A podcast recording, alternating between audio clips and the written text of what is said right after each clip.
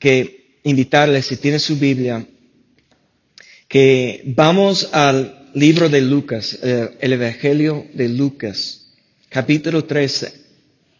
En los últimos días hay, hay tanta gente en el mundo hablando de todo lo que está pasando en, en el mundo hoy en día. Hay tantas teorías y ideas y opiniones. Todo el mundo tiene una idea de por qué eso está pasando o quién tiene la culpabilidad, cuál es la raíz, si es un juicio de Dios o si es porque estamos en los finales tiempos y, y mucha gente están echando la culpa en diferentes lugares. Y muchas veces como seres humanos tenemos la tendencia de, de siempre buscar quién, tiene la culpabilidad, quién es responsable, por qué estamos pasando eso. Y eso no es algo, una novedad, eso no es algo nuevo que está pasando en nuestra generación siempre ha sido así, es parte de la humanidad. Y tenemos un ejemplo de eso en el libro de Lucas capítulo 13. Dice en verso 1, Lucas 13, 1, dice, en este mismo tiempo estaban allí algunos que le contaban acerca, le contaban a Cristo acerca de los Galileos cuyo sangre Pilato había mezclado con los sacrificios de ellos. Déjenme tomar un momento para explicar lo que está pasando. Hay una multitud, hay, personas con Cristo, con Jesús, y están preguntando a Jesús sobre algo que pasó a unas personas que, que murieron, que fueron matados, y el gobierno el gobernador Pilato del imperio de Romana, Roma que estaba gobernando todo el mundo en ese entonces, tomó su sangre de esas personas, dice los Galileos. Si usted recuerda que Jesús era de Nazaret, que es parte de la región de Galileo. Entonces, esos son sus paisanos, esos son gente de su estado, y, y por eso están preguntando a Jesús sobre ellos, sobre eso, mezclar los sacrificios con su sangre era hacer inmundo el sacrificio, ya no era puro. Y mira lo que dice, cómo responde Jesús. Ellos están preguntando Jesús sobre ese caso. Gente que murieron y su sangre fue mezclado con los sacrificios. Verso 2 dice, respondiendo Jesús les dijo, ¿pensáis que estos Galileos, porque padecieran tales cosas, eran más pecadores que todos los Galileos? Mira, cuando Dios, cuando Cristo, cuando Jesús está preguntando algo, no es porque Dios está, o que Cristo, que, que Jesús está buscando información. Dios es omnisciente, que quiere decir que Dios tiene toda la información, todo el conocimiento. Dios nunca va a preguntar a la humanidad para información. Cuando Jesús está preguntando a nosotros o cuando el Espíritu Santo está poniendo en nosotros una pregunta, no es para que Dios aprenda algo es para revelar algo a nosotros. Es porque Dios conoce nuestro corazón y nuestros pensamientos y nuestros deseos. Dios nos conoce bien, conoce la humanidad. Jesús está preguntando a ellos, ¿pensáis que esos galileos por porque parecieran tales cosas, eran más pecadores que todos los galileos, porque realmente lo que estaba en su corazón, el pensamiento de sus corazones es precisamente eso. Ellos están pensando que para padecer, para sufrir tales cosas, es porque ellos merecen ese juicio o castigo o muerte lo que pasó a ellos. Era parte de la cultura. Era normal pensar que si alguien está padeciendo, si alguien está sufriendo, es por su pecado, es por su culpa. Ahora, nosotros entendemos que sí hay a veces que estamos padeciendo algo por un error, por un pecado, por una mala decisión. Es posible. Ciertamente sí es posible que nosotros podemos padecer, sufrir consecuencias por malas decisiones. Pero no siempre es así. Y, Jesús está hablando a la gente, preguntando eso, porque ellos quieren pensar que todo tiene una raíz que es por su culpa que están sufriendo. Pero mire lo que dice Jesús en verso 3. Os digo, no. La pregunta, ¿tú piensas que ellos están padeciendo porque son más pecadores de los demás? Os digo, Jesús dice, no. Antes, si no os arrepentís, todos pereceréis igualmente. Y da otro ejemplo en verso 4 y 5, dice, oh, aquellos 18 sobre los cuales cayó la torre en Siloé y los mató. ¿Pensáis que eran más culpables que todos los hombres que habitan en Jerusalén? Os digo, no. Antes, si no os arrepentís, todos pereceréis igualmente. Entonces, lo que podemos ver aquí, lo que Jesús está diciendo y Jesús enseñó en otros lugares que la lluvia cae sobre los justos y los malos. Jesús tiene bien conocido que hay sufrimiento, hay padecimiento en este mundo porque el mundo está caído. No cada cosa mala que está pasando es resultado de, su propio pecado. Recuerdes el hombre que Jesús fue a sanar en, la fuente de, um, está en, en, Juan capítulo 5, que él 38 años estaba esperando para meterse en el agua para ser sanado y la gente después que fue sanado están preguntando a, ese hombre, ¿por qué? ¿Quién pecó? ¿Quién pecó? ¿Sus padres o él? ¿Por qué era cojo? Porque la humanidad siempre estamos buscando echar la culpa en alguien. A veces tenemos la culpa. Pero hay cosas en este mundo, como, como lo que estamos sufriendo en el mundo hoy en día. Yo sé que todos tienen sus opiniones. Pero los que están sufriendo, no todos puedes decir que están muriendo o sufriendo, padeciendo por su culpa. Pero el mensaje de Jesús está diciendo que, mira, nuestras aflicciones, nuestras tribulaciones, lo que estamos padeciendo, tiene un propósito. Es para llevar a todos al mismo nivel y revelar a todos nuestra necesidad de arrepentir. Arrepentimiento no es una mala palabra.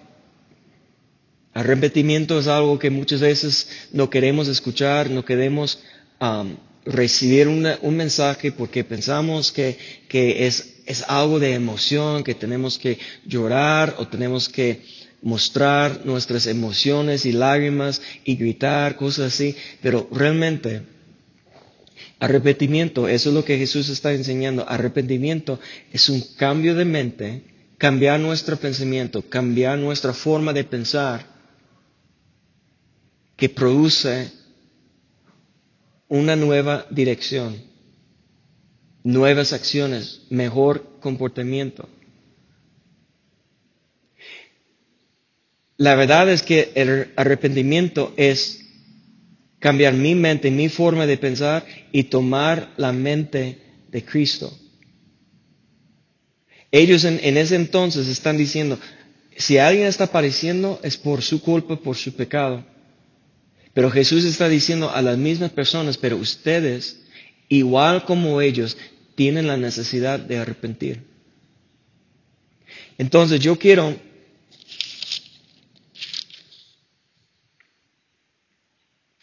yo quiero ir rápidamente a ver tres personas en el Evangelio de Marcos. Porque en el, Evangelio de Marcos capítulo 5 hay tres ejemplos en el mismo capítulo que nos muestra tres diferentes situaciones, tres familias, personas distintas, con diferentes experiencias, con diferente estilo de vida, diferente caminar, diferente parecimientos.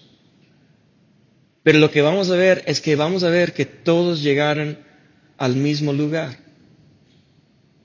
Si tienes su Biblia, vamos a Marcos capítulo 5 y vamos a leer comenzando en verso 1.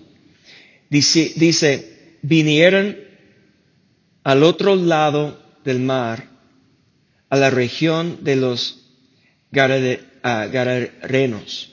Entonces, cuando dice aquí, vinieron al otro lado, está hablando de Jesús y sus discípulos. Ellos fueron al otro lado del mar con un propósito.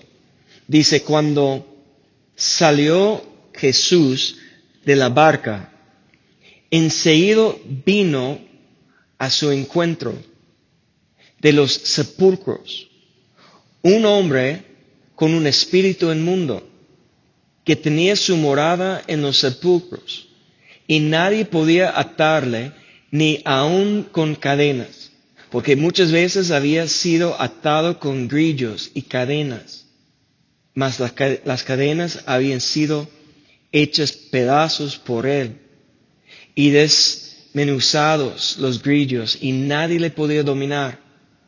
Y siempre de día y de noche andaba dando voces en los montes y en los sepulcros, hiriéndose con piedras. Y cuando vio pues a Jesús de lejos, miren lo que dice verso 6 aquí. Cuando vio pues a Jesús de lejos, corrió y se arrodilló ante Él. Tienes que pensar qué ha pasado en la vida de ese hombre para que Él está viviendo solo, aislado, en los sepulcros, en los montes.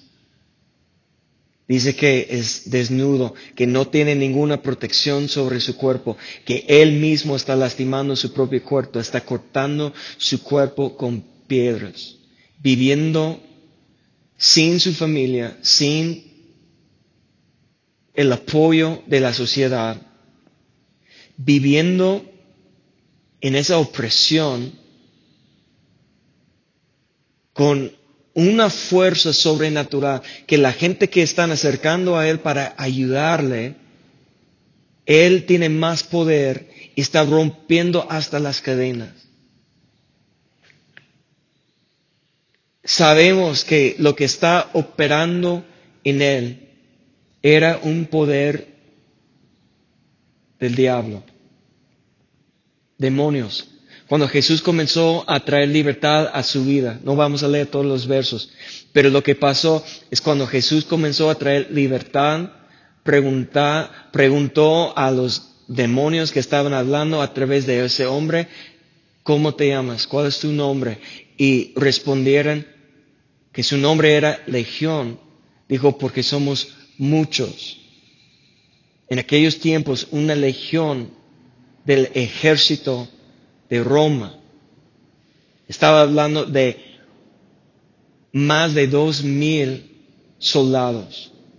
entre dos mil y seis mil soldados. Entonces, imagínate, ese hombre que tenía posiblemente hasta dos mil o más demonios morando en su cuerpo, separándose de su familia y del apoyo de la sociedad, viviendo en oscuridad, viviendo en los sepulcros, en un lugar de la muerte, aislado, sin amor, sin contacto, sin protección, bajo la opresión del enemigo. Imagínate su situación. El control, el poder del, que, del diablo en su vida, que él tenía una fuerza sobrenatural para romper cadenas. Pero la Biblia dice, cuando él vio a Jesús, ¿qué hizo? Corrió a Jesús, se postró delante de Jesús. La Biblia no explica cómo él reconoció a Jesús. ¿Sabes lo que es impresionante de esa historia en mi perspectiva?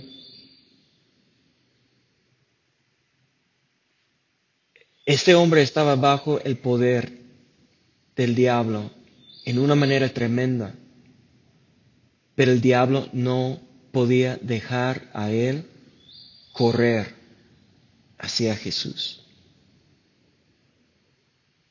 No sé qué está pasando en su vida. A lo mejor tú sientes que, que, algo está controlando su vida, que no estás actuando como, como quieres, que hay separación de su vida y que está reconociendo que el diablo está operando en su vida, pero escúchame bien, cuando manifiesta el Señor en su vida, Dios te va a dar la oportunidad correr y postrar delante de Cristo. Es la primera persona en capítulo 5. La segunda persona en capítulo 5 vamos a encontrar en verso 21, Marcos 5, 21. Dice, pasando otra vez Jesús en una barca a la otra orilla, se reunió alrededor de él una gran multitud y él estaba junto al mar. Y vino uno de los principales de la sinagoga llamado Jairo. Y luego que se le vio, que le vio, se postró a sus pies y le rogaba mucho diciendo, mi hija está agonizado, ven y pon las manos sobre ella para que sea salva y vivirá. Dice verso 24 que fue pues con él y le seguía una gran multitud y le apretaban. Entonces, lo que está pasando, la segunda persona en ese capítulo que vemos es una persona religiosa, una persona que dice principal um, de la sinagoga. Entonces, eso quiere decir que era una persona religiosa, una persona con una posición, como en nuestros términos hoy en día, como en la una posición en la iglesia, en donde estaba adorando a los judíos en aquellos tiempos. Era una persona de importancia, de reconocimiento. La Biblia dice más después que su hija tenía 12 años. Entonces, imagínate, 12 años antes que él estaba con su esposa y la primera vez tomó su hija en sus manos. Y como padre, yo nunca voy a olvidar la primera vez que tomó que tomé mi hija en mis brazos. Es un recuerdo que no puedes olvidar. Algo, una bendición tan hermosa.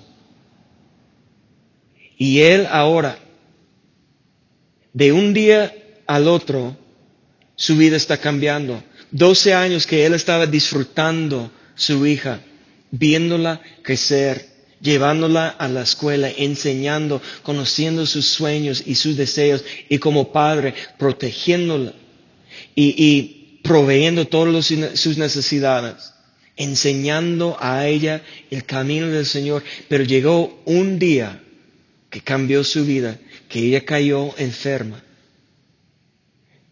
Y ahora Él no tiene nada que pueda hacer para ayudarle. Para la humanidad, para un padre, para un hombre, eso te hace sentir impotente. Porque sabes que como los padres tenemos el sentir de responsabilidad, que tenemos que proveer, que tenemos que proteger. Pero hay cosas fuera de nuestras manos, fuera de nuestra capacidad de proveer. Tenía 12 años, solamente 12 cortos años, con su hija. Cuando no tenía otra opción, escuchó que Jesús estaba pasando. ¿Qué hizo Jairo? Ese hombre con una posición, con reconocimiento, con poder, autoridad. Él se fue, la Biblia dice, y postró delante de Jesús. En la misma manera que el hombre que fue librado de la legión de demonios, ¿qué hizo él? Se postró delante de Jesús. ¿Y qué está haciendo ahora Jairo? Hombre religioso que vivió 12 años la felicidad, pero de un día al otro ya está sufriendo. Su hija está a punto de morir. ¿Y dónde fue? A los pies de Cristo se postró. Dice más adelante, y vamos a ver la tercera persona, dice, verso 25, pero una mujer, cuando Jesús estaba en el camino a la casa de Jairo, verso 25 dice, una mujer que desde hacía 12 años padecía de flujo de sangre y había sufrido mucho de muchos médicos y gastado todo lo que tenía y nada había aprovechado, antes le iba peor. Y cuando oyó hablar de Jesús, vino por detrás entre la multitud y tocó su manto. Esa mujer tiene una experiencia única, diferente de los otros dos. Jairo pasó 12 años viviendo felicidad con su familia. De un día al otro todo cambió. Pero esa mujer, los mismos 12 años, la Biblia dice que ella estaba sufriendo con un flujo de sangre, débil, conforme la ley inmunda, que ella también, por su condición, no tenía derechos delante de la ley de Moisés de andar en público. Tenía que estar separado porque por su condición era inmunda. Gastó todo lo que tenía en médicos eso quiere decir que un tiempo de su vida tenía dinero, tenía, tenía cosas, riquezas. Ahora está viviendo como pobre, separada, rechazada, con dolor, debilidad, enfermedad. Doce años. No estamos hablando de meses, no estamos hablando de semanas, no estamos hablando de días, estamos hablando años. Pero cuando oyó, cuando escuchó las buenas nuevas de Jesús, el sanador, surgió en su corazón una fe que dijo que si solamente puedo tocar su manto, estaré sano. Y cuando recibió su sanidad, dice, en seguir la fuente de su sangre se secó y sintió en el cuerpo que estaba sana de aquel azote. Y luego Jesús, conociendo en sí mismo el poder que había salido de él, volviéndose a la multitud, dijo, ¿quién ha tocado mis vestidos? Y sus discípulos dijeron, pues ve la multitud que te aprieta y dices, ¿quién me ha tocado? Pero él miraba alrededor para ver quién había hecho esto. Entonces la mujer temiendo y temblando, sabiendo lo que en ella había sido hecho, vino y se postró delante de él y le dijo toda la verdad. Ella ahora está tomando la misma posición que Jairo, el religioso, tomó cuando fue a Jesús. Se postró delante de Jesús. Tomó la misma posición que el hombre atormentado por la legión de demonios, que se postró delante de Jesús ahora recibiendo su sanidad, ¿en dónde está? Postrado ante los pies de Cristo para adorar.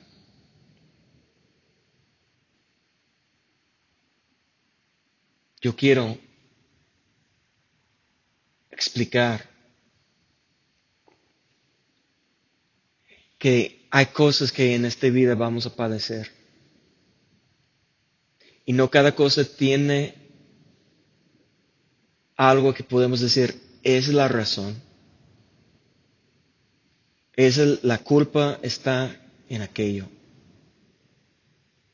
Hay cosas que sí, podemos declarar que son juicios de Dios. Hay cosas que sí podemos declarar que son consecuencias de nuestras malas decisiones. Pero no todo tiene una razón que nosotros vamos a ceder. Pero cada aflicción, cada padecimiento, cada tormenta, cada prueba que estamos pasando tiene un solo propósito. No es para castigarnos solamente o para destruirnos. Dios quiere que todo lo que está pasando en nuestra vida, que son cosas que están empujándonos a acercar más a Él. Dejando nuestro camino, dejando nuestros deseos, dejando nuestra forma de pensar, dejando nuestra forma de vivir. Y, reconociendo que sin Dios, sin el poder del Espíritu Santo, sin la manifestación de Jesucristo en mi vida, no tengo nada. Nada soy.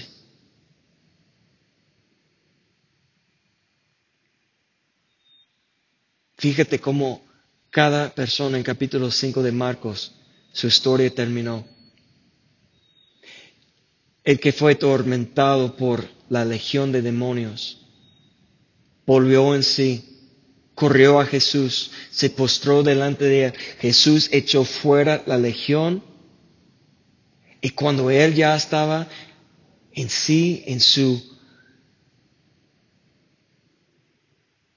en su mente cabal que él comenzó a decir y declara a Cristo, yo quiero estar en pos de ti, yo quiero seguirte, yo quiero ir contigo. Y Jesús dijo, no, quédate aquí con tu familia, en tu país, para evangelizar, para manifestar a ellos el amor, para declarar lo que yo he hecho en su vida. Él volvió a ser el primer evangelista en su región. Es increíble. La persona menos indicada, menos, e, es increíble que Dios en un instante puede transformar su vida con un poder tan increíble para salvar, para limpiar y para enviarle con las buenas nuevas. ¿Qué pasó con Jairo? Estaban en camino, alguien está parando a Jesús y Jairo dentro de él quiere que Jesús llegue. Está perdiendo esperanza. Llegaron con la noticia sus siervos a Jairo que su hija murió. que ya no molesta el maestro. Pero Jesús respondió a Jairo, no temas, cree solamente. Y cuando Jesús llegó a la casa, habló a la niña, la, resucitó, la dio su vida nueva. Y Jairo, por su fe, por su disposición de humillarse delante de Jesús, postrándose delante de Jesús, recibió de nuevo su hija. Y la mujer que sufrió 12 años, solamente por tocar el manto de Cristo, fue sanada.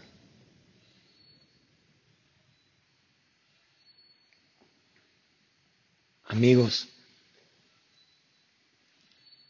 Hay sufrimiento en este mundo por la maldad. La maldad no es la culpa de Dios. Fue la decisión de la humanidad a desobedecer y andar en su propio camino. Y todos, si somos honestos, sabemos que hemos pecado, como la Biblia dice. Estamos lejos del amor, de la presencia, mejor dicho, lejos de la presencia de Dios.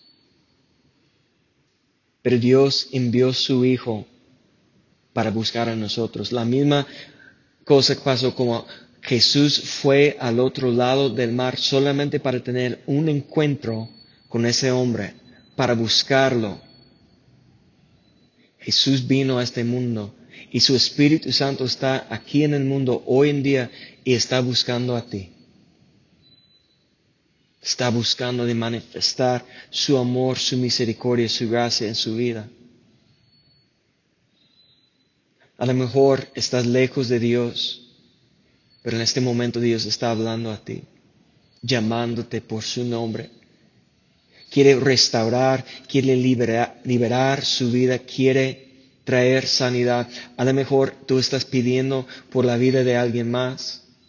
A lo mejor tú tienes una enfermedad física en su cuerpo. Hay tantas necesidades.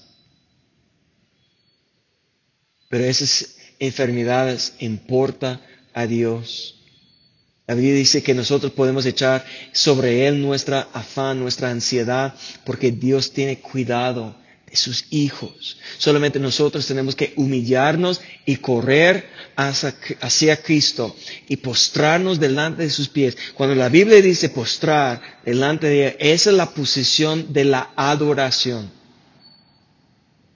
Nosotros si podemos aprender a adorar a Dios con nuestra vida, dando a Dios el sacrificio que Él está buscando, nuestro cuerpo, nuestras vidas rendidas para hacer su perfecta voluntad. Dios va a salvar. Dios te va a llenar con esperanza, porque la Biblia dice que Dios es el Dios de la esperanza. Dios te va a llenar con paz, porque la Biblia dice que Jesús es nuestra paz y que Dios es el Dios de la paz. Dios te puede llenar con esperanza, con paz, con fortaleza en medio de su padecimiento, en medio de sufrimiento, en medio de aflicción. Dios puede echar fuera todo temor. La única cosa que tenemos que hacer es postrarnos delante de Él. No importa cuándo fue la última vez que oraste. No importa cuánto tiempo tienes viviendo en pecado o lejos de Dios. La única cosa que importa es el momento que tienes en este momento delante de Dios. Porque Dios está invitándote a entrar a su presencia, llegar hasta su trono el trono de la gracia para obtener misericordia y gracia en este momento. ¿Por qué? Porque Dios te amó tanto que dio su Hijo para su vida. si estás escuchando y estás recibiendo ese mensaje, quiero hacer una oración contigo. ¿Puedes orar conmigo? Padre, en el nombre de Cristo Jesús, cada persona que está recibiendo esa palabra, yo pido Señor que tu Espíritu Santo manifieste en su vida para traer convicción del pecado, convicción del juicio y convicción de la justicia. Haz su obra sobrenatural en sus vidas. Manifiesta, Señor, tu misericordia y amor y gracia y perdón. Sabemos, Señor, a través del arrepentimiento hay perdón de pecados. Y confesamos, Señor, nuestra necesidad. Reconocemos, Señor, nuestro pecado. Lávanos, Señor, más y más.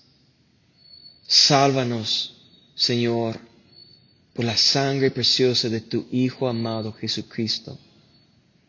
Rendimos nuestro Señor, nuestras vidas a Cristo para andar en su camino. Estamos aquí, Señor, para adorar, postrándonos delante de su trono, delante de los pies de Cristo, pidiendo perdón, su misericordia, en el nombre de Cristo Jesús. Amén. Espero